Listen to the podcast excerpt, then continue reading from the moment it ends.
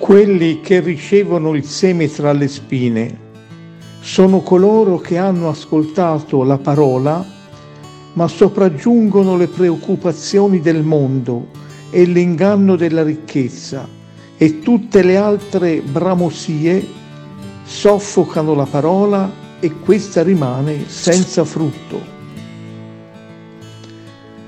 La pressione sociale esercitata dalla cultura neopagana di oggi soffoca la parola di Dio ascoltata.